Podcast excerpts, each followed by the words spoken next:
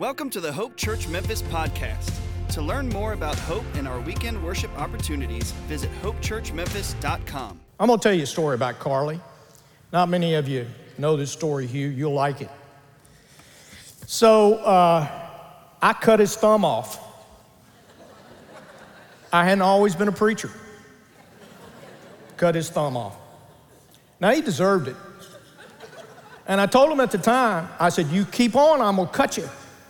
I must have told him 15 times, Keep on, Carly, I'm gonna cut you. And, uh, and finally, I had no choice. Cut his thumb off. Now, I didn't cut the whole claw. You know, he could still, I just cut the end of his thumb off, all the fingerprint. So he bled like a stuck pig. And I thought for sure I was going to get expelled for it, except I wasn't at school, I was at Skyview Drive In. And uh, we went our separate ways, and, and he ended up coaching. Did he teach anything?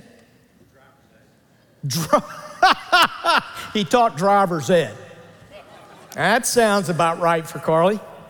I bet he was a good driver too. So, uh, for the last 50 years, he has been coaching, athletic director somewhere, and I've always known where he was. And so every year I would know a couple of kids that went to school there. And I'd pull those kids aside, kids from Hope, and I'd say, hey, uh, Carly Powers is coach over there. Go up to Coach Powers tomorrow and say, my preacher says he cut your thumb off. Is that true? And for 50 years, every single year, two or three kids would come up to him and say, Hey, did, did uh, my pastor really cut your thumb off? And I was telling Matt that last night, and he called Carly on the way home and, uh, and, and told him that story and said, Is that true? And Carly said, 100% true. Why would I be proud of that? I don't know.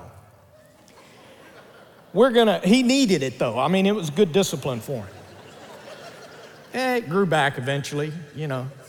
Didn't hurt him that bad. He could still coach, throw a football, I guess, couldn't he? So today, I'm gonna change subjects and talk a little bit about hope. Now, I think you probably, from what I read at least, you can live without air uh, for about three minutes or so. You can live without water for about three, four days. You can live without food, arguably, a couple months. A couple months. But you cannot live without hope for one second. You can't do it. People are hungry for hope. We'll try anything if it will just give us a little bit of hope.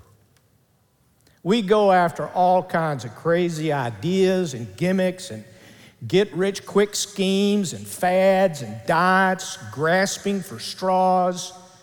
When you think you're dying, you'll try anything to stay alive. When you think you're going to go under financially, you'll try anything to stay afloat.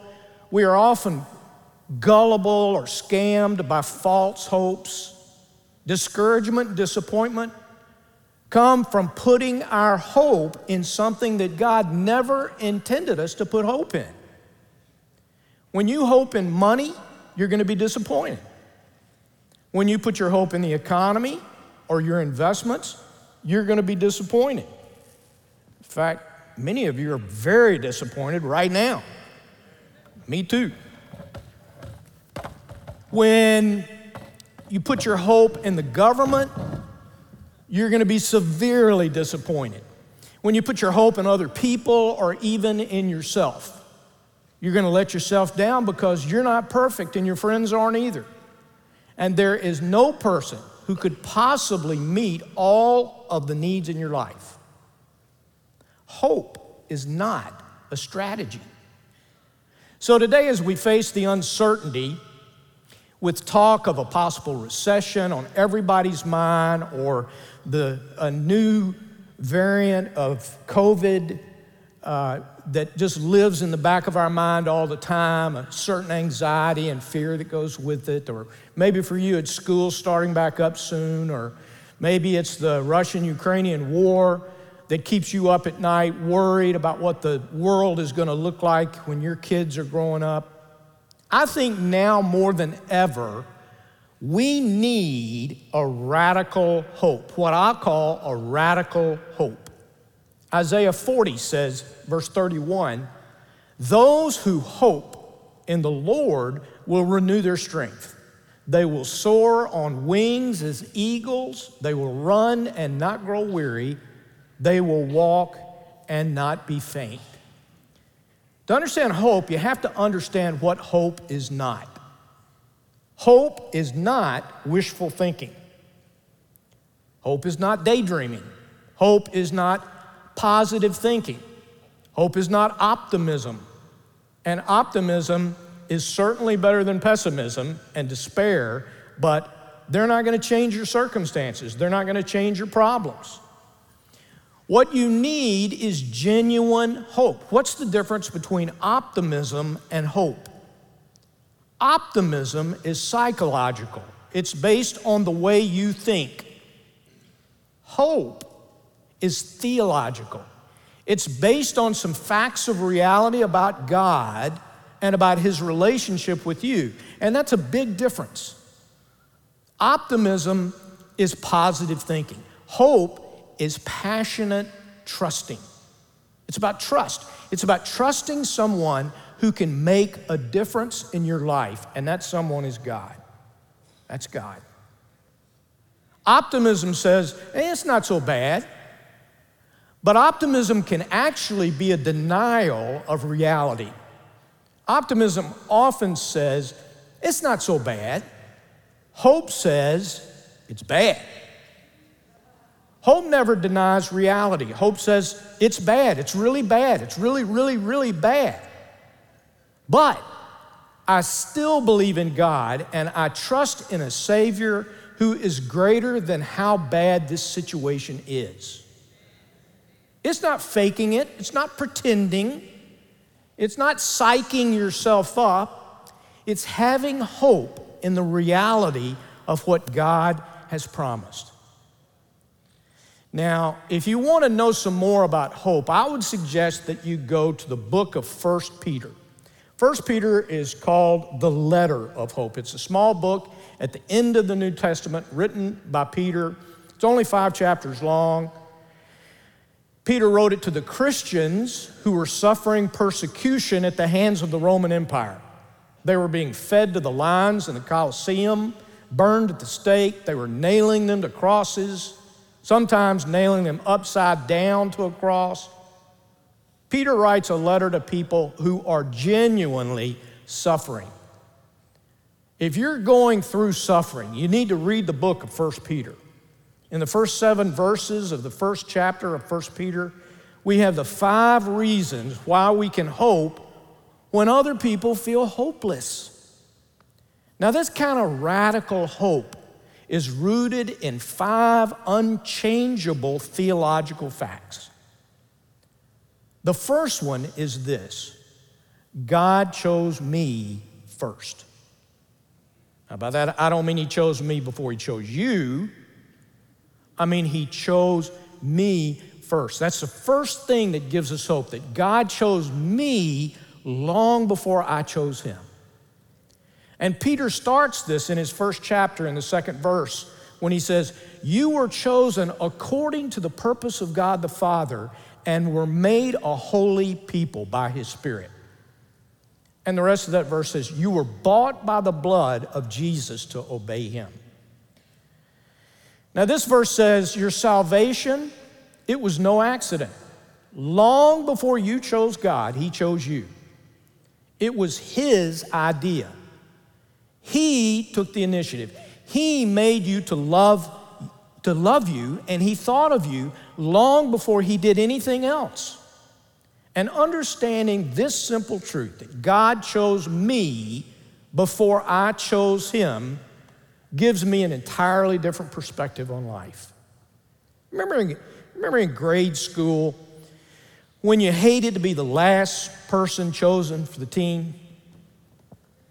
Isn't that an awful feeling? I, I, that happened to me a couple times for sure. Ever happened to you, Hugh? Kurt? Yeah. You wanted to be the first person chosen for the team, and you loved it when somebody popular or athletic chose you to be on their team. It built your confidence, it built your self esteem. We love to be chosen. The highest honor you will ever receive is this God has chosen you to spend eternity with Him. And He chose you before you chose Him. Now, secondly, I can experience radical hope because God always treats me with mercy. Remember, Peter's writing this to people who are already believers. And he says this All honor to the God and the Father of our Lord Jesus Christ, for it is by his boundless mercy that God has given us the privilege of being born again. Now, friends, the more you understand grace, the more you're going to be amazed by it because it's completely undeserved, it's totally unmerited. Grace is not something that you can earn or deserve. It's not something that you can work for. You can't be a good enough person. There's nothing you can do to earn that grace. It's a free gift from God, and there's nothing you can do to earn it. You can't be good enough or act kind enough or do anything else to earn God's favor because it's free. It's not based on anything you do. Now, check this out. You can't make God love you any more than He loves you right now, no matter what you do. You can't make Him love you any less than He does right now. You know, I don't know how many people have come to hope having given up on church. They hadn't, in our experience, they haven't particularly given up on God. They just gave up on church. And many of you fit that pattern. That's why I started Hope. People were giving up on church. And you know what people that came back to church would say? I've heard this a million times. You know, I, am going to come back, but I got to clean some stuff up first. I got to get my act straight first. I got to change some things first. I got to clean up as if there's something that you can do that will make God love you more. There's not. His love is based on His mercy, it's not based on anything you do. So come on, I don't care where you are, where you've been. You know, most people that walk through these doors, they feel guilty enough without my saying a word. I don't, I don't have to do that. You already know what you're doing that's wrong. You know what you need to change in your life. You know, I've never counseled a couple that walked in and sat down and having marital problems, and I say to them, and, and they want a divorce. And one of them says, I want a divorce. And I say, Well, you know, in the eyes of God, divorce is, it's wrong. I did not know that. You mean it's wrong to divorce? Or anybody that came in with any other sin and said, Hey, uh, you know, I got to confess, this is what I've done. And I've said, you know that's wrong. Never one time in my adult life. We know the difference between right and wrong. You do too. But God's love is not based on anything that you do to clean up your act. His love is based on His mercy, not anything else.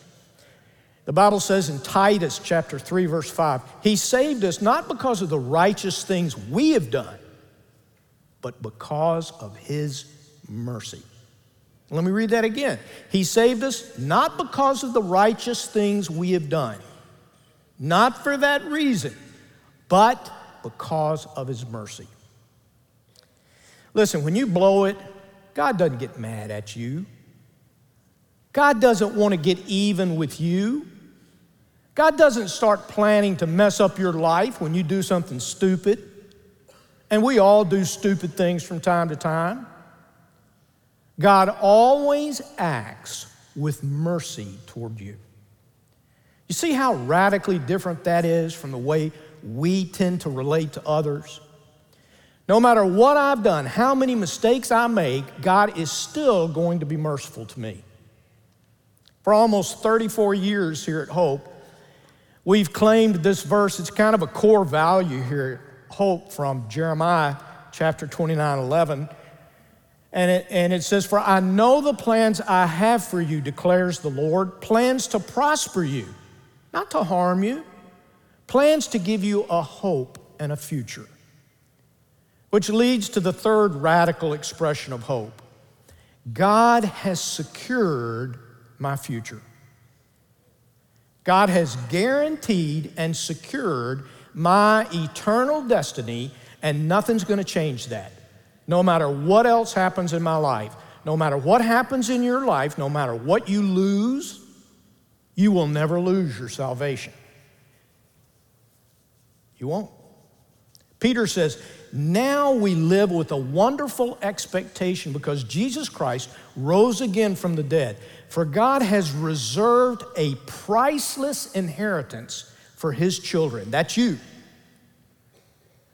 It says, It is kept in heaven for you, pure and undefiled, beyond the reach of change and decay. Can't be changed. We have this inheritance. How's it described? It's described as priceless. Your inheritance is priceless, it's reserved. And we see it's reserved in heaven for us, pure. That word there in the Greek literally means it's not fake, it's pure. The word in the Greek means it's genuine, it means it's the real deal. And Peter says it's undefiled, literally undefiled, means it can't be corrupted. Anybody who's ever had a computer knows that if you get a file that gets corrupted on your uh, computer, you open a file that's corrupted, it's worthless. You can't get it back. Now, I'm not a computer expert, so I'm talking about stuff I don't know anything about, but it makes a good illustration, so I'll go on. You know, it's almost impossible, so I'm told, to recover a corrupted file. And if you do, you're probably going to lose part of it. Most of the time, you can't get it back. If you have a hard drive that gets corrupted, you just got to reformat the whole thing. A corrupted file is essentially, uh, is essentially a lost file. Now, a number of years ago, there's a guy that gave me something like 27 hours of musical files. I mean, it was a unbelievable bunch of music that was great stuff. And I went to Mac Oates, who's one of my dear friends, one of my best friends. I put them on an uh, external hard drive, and I basically forgot about them. And a year or two later, I asked Mac to help me figure out how to get to them. And the entire hard drive that I had put them on had somehow gotten corrupted. And it was worthless. It was worthless. So I never saw it again. Now, the fourth thing it says is beyond the reach of change and decay. It's not going to wither, it's not going to die. God's power always protects me. In verse 5, Peter says that no matter what I'm going through, I can always count on God to help me out. It says, and God in his mighty power will protect you until you receive this salvation, this inheritance we talked about, the reservation that's been made in heaven for you, because you are trusting Him. End quote. Not my words, God's word. Now let's just be honest. Sometimes we're in situations that just seem, feel helpless.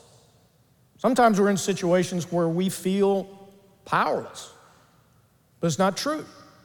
You are not hopeless. You are not powerless.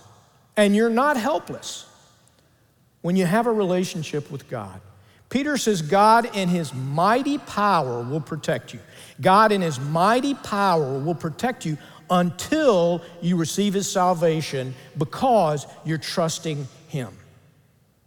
Now, this word protect, God in his mighty power will protect you. It means God doesn't say, okay, now you're in my family, now you've made that commitment, I'm gonna go work on other stuff. I'm gonna go work on somebody else. I'll see you in heaven. He doesn't do that. God is watching over you every moment of every day, protecting you. Nothing can come into the life of a believer without God's permission. God will allow bad things to happen in your life because we're going to see in just a minute how He uses those things. But He says, I'm going to protect you. Power and trust go together. The more you trust God, the more power you're going to have in life. One last thought on this radical hope God is preparing my future. And He's using everything in my life the good, the bad, the ugly, every part of it, big and little. God is preparing me for eternity.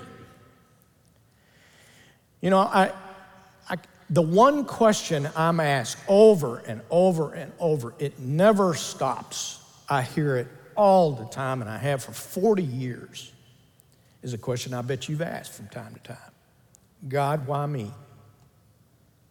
I've stood at hospital beds with people that were just diagnosed with cancer that said, God, why me? And they've asked me, why, why would God allow this to happen? Someone loses a child. Why would God allow that to happen? God, why me? Why did I have to lose my job? God, why me? Why the financial hurricane I'm in right now? God, why? Why? And can I be honest with you? That's the wrong question. Now, we ask it, but that's a cyclical question. You're never going to get an answer to that. Why? Why me? Have you ever gotten an answer? You don't get an answer to that question, but everybody wants to ask it. Let me give you a better question, and there's plenty of answers to this one.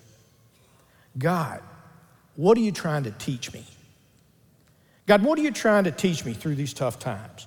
God, what are you trying to teach me through this divorce? What are you trying to teach me through this bankruptcy?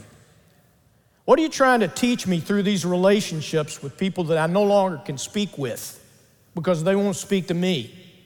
God, what are you trying to teach me? Now, there are plenty of answers to questions like that. Plenty. And God almost always teaches us many things through hardship. When you understand this, it begins to make sense, and you stop saying, Lord, why me? Why is this happening? It's happening because God is preparing you for eternity. He never promised you you wouldn't have problems on earth. You know, a lot of people make a commitment to Christ and think, oh, okay, my life will be, it'll be perfect now. Your life will never be perfect. And just because you commit your life to Christ doesn't mean you're not going to have problems in life. In fact, just the contrary, I can promise you this much you will have problems in life. Even Jesus said that. Jesus said, You will have trials and tribulations in life. You will. Not maybe, you will. You're going to have them. You're going to have problems, trials, temptations, tribulations. Yes, you will. But what do he say then? He says, but, but, but, be of good cheer. Be of good cheer. Why? Because I have overcome the world. I have overcome the world. God's preparing you for eternity. God is interested in transforming you to get you ready for the rest of eternity. And the next verse, verse 6 and 7 of 1 Peter says, So be glad. In other words, in light of all these reasons for hope, be glad. There is wonderful joy ahead, even though it's necessary for you to endure many trials, not a few trials, many trials for a while. These trials are only to test your faith and show that it's strong and pure. Your faith is being tested as fire tests and purifies gold. And your faith is far more precious to God than mere gold. So if your faith remains strong after being tried by fiery trials, it will bring you much praise and glory and honor on the day when Jesus Christ is revealed for the whole world. My good friend, again, Mac Oates, Mac and PK had a beautiful little boy named Mackie. We named a whole wing after Mackie. Mackie was born a pound and a half, severely handicapped. And uh, Mac was reminding me earlier of a story he's told several times when little Mackie was in the hospital. They didn't know if he was going to live or die. PK, his Mac's wife, was in another hospital. Mac would go visit his son, still in another hospital. And he was there one day, and there was a couple in front of him that had a child that was born premature at three pounds. Little Mackie weighed one pound, seven ounces. They had a three pound baby. And they turned and looked at Mac and said, What have we done to deserve this? And Mac was floored. He said, What have you done? This isn't about you. And he said, Can you imagine how much God must trust you to give you this child? This isn't an average child. There must be something special about you and about this child. And that's the way Mac and PK lived their lives for almost 40 years. And Mackie was here every weekend.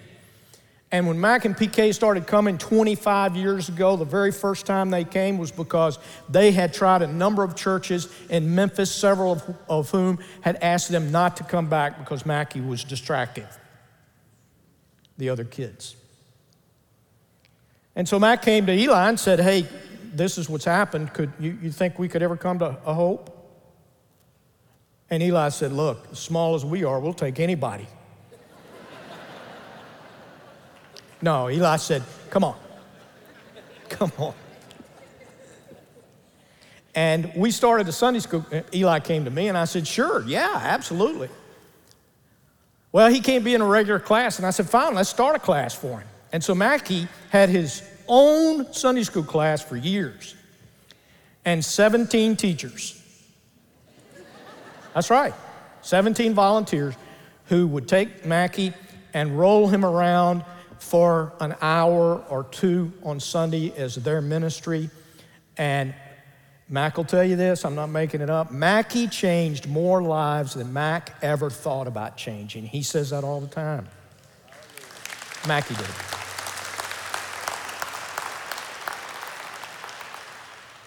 Now, Mackie's with God. He's in heaven. I wondered how Mac and PK would handle that. Oh, what a ministry. You, sh- you should have been there. I mean, for them, it was blessed relief because they were afraid they would die before Mackie and there'd be nobody to take care of him. But when they think about life now, it's healing. It's healing to them. They can look at that and go, Oh, I can't wait to be with Mackie again. He used to love Huey's. He loved Miss So and so and Mr. So and so that got him Cokes each week. He loved to go to church. And when the preaching got too long or the prayer got too long, he'd start saying, Amen. and Rufus, we need to hear that sometimes, don't we? The amen that says, Okay, you've talked enough, sit down. Well, Mackie just did it.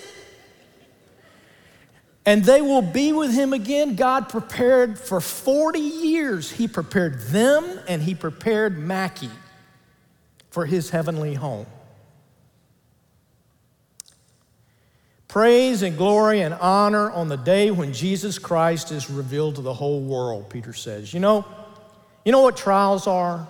Tribulations, troubles, temptations, addictions, stress, problems, pressure, difficulties. It says this there is wonderful joy ahead, even though it's necessary for you to endure many trials for a while. You in the middle of something crazy right now? It's necessary. Why? For you to endure many trials for a while. because there's wonderful joy ahead. But it's necessary for you to be ready for it. You don't have to read the Bible and know that you get all kinds of problems. All your problems are not the same, right? They're all different. We have all kinds of problems. Some of us have financial problems, some relational problems, some of us moral problems, self control problems. Some of the problems we cause, other problems somebody else causes, and it falls on us. But we have problems. Now, listen to this because this is important. God is much more interested in your character than He is your comfort. So, if you're praying that He'll make you comfortable, don't count on it. He's not interested in your comfort, He's interested in your character. Who are you? How are these problems making you into the person that God wants you to be? He's much more interested in preparing your heart for heaven than providing temporary comfort right now. I have hope because God chose me before I chose Him. I have hope that no matter how many mistakes I make, God's still going to show me mercy. And I have hope that no matter what I may lose in life, there's one thing I can't lose that's my salvation. And I have hope that God is going to protect me and make sure I get to heaven. And I have hope that God is preparing me right now for eternity. And even using the stuff in my life that I don't like, God is using it all for His own good. Now, I know that some of you are just barely hanging on right now. and you're sitting there thinking, okay, did my wife call Craig? Or my husband call Craig? Is he reading our mail? How does he know that? Because it's true in my life. How does he know it? I don't know it. I don't know the specific details of your life. I barely know the specific details of my own. It's just God talking. I'm just an instrument here. My job is to tell you what God's telling me. But I don't know in detail. It's not me, it's God. And I know that some of you are just barely hanging on to any little, little tiny piece of hope in your life. Some of you are exhausted. Some of you are worried about the future. Some of you are hurting over some relationships that aren't going right in your life. Some of you are trying to overcome a habit that has control of your life and you've been trying to recover for years, but you can't do it alone. You've tried. Over and over and over, you've tried, but you can't do it alone. Or maybe you're grieving over the loss of a loved one and you can't get past it. I want you to realize that God is working in your life even when you don't feel it. Even when you don't feel it. That's why Peter says in verse 6 be glad, rejoice, have hope. It's not hopeless. It may be tough going for a while, but it's going to be worth it. And the future is secure and assured and guaranteed. You know what? People are hungry for hope. They may feel like they're in a boat in the middle of a huge storm. Maybe it's relational or physical or financial storm, or maybe it's even a spiritual storm. And they need to know the great truth about hope we find in Hebrews chapter 6. We, I'm quoting, we have this hope as an anchor for the soul, firm and secure. End quote. And if you share the hope, when you share the hope that anchors you in your storms of life, you will see the hope in your life explode to a new level. Whatever you're going through, try this radical hope and see what God does in your life. Let's pray together.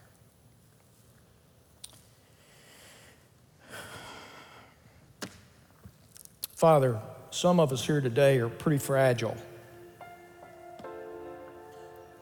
We've been living with problems that we can't solve for a long time, and it's got the best of us just about. We're ready to quit, throw in the towel. And wow, Lord, this is a breath of fresh air this morning to be able to talk about things that are important to you. And to take those things that are important to you and find a way to incorporate those things into our own lives, into our own troubles and trials and temptations and problems. We need you in the worst way. Our ego gets in the way of accepting your offer of salvation and healing. So, Father, by your grace and mercy and with all your power, we surrender to you this morning all that we know of ourselves to all that we know of you. We'll do that the rest of our lives. That's our promise. Father, would you hear our prayer? We ask in Jesus' name. Amen. Thanks for listening to the Hope Church Memphis podcast. I'm Daniel Openness, musical worship director at Hope. If you were encouraged by today's message, hit subscribe wherever you stream your podcasts. To experience previous messages, videos, and our live worship experience, visit the Hope Church Memphis YouTube channel and follow us on Facebook and Instagram.